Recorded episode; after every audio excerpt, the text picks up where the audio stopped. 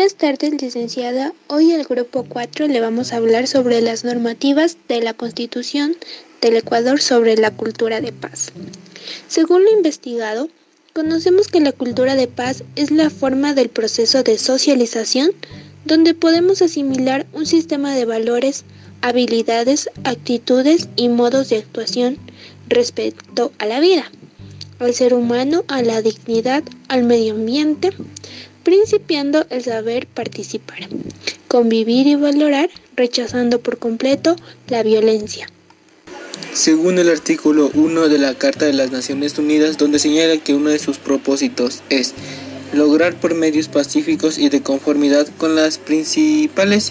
índoles de la justicia y el derecho internacional, el ajuste o arreglo de las controversias o situaciones internacionales susceptibles del Estado del Derecho,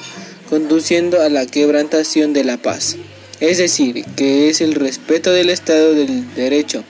el cual genera un ambiente propicio para el logro de los propósitos de la Carta. Para ser promotor de una cultura de paz hay que desarrollar habilidades como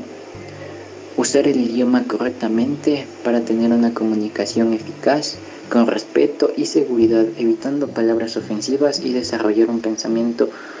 holítico para resolver problemas con creatividad y sin violencia. Un ejemplo de paz es Nelson Mandela, el cual es el representante de la cultura en el mundo, que fue un gran líder sudafricano quien luchó contra el apartheid, que es un sistema creado para que los ciudadanos negros que fueron separados de los blancos en el plano jurídico y geográfico. Hablar de paz es hablar de igualdad de oportunidades para todas las personas, de respeto de los derechos y libertades, de solidaridad y cooperación, entre respetar y crear un mundo de bienestar compartido y justicia social. En Ecuador, desde la constitución política, se define como un territorio de paz, como parte de la UNOSUR, donde se ha propuesto la construcción de una región de paz.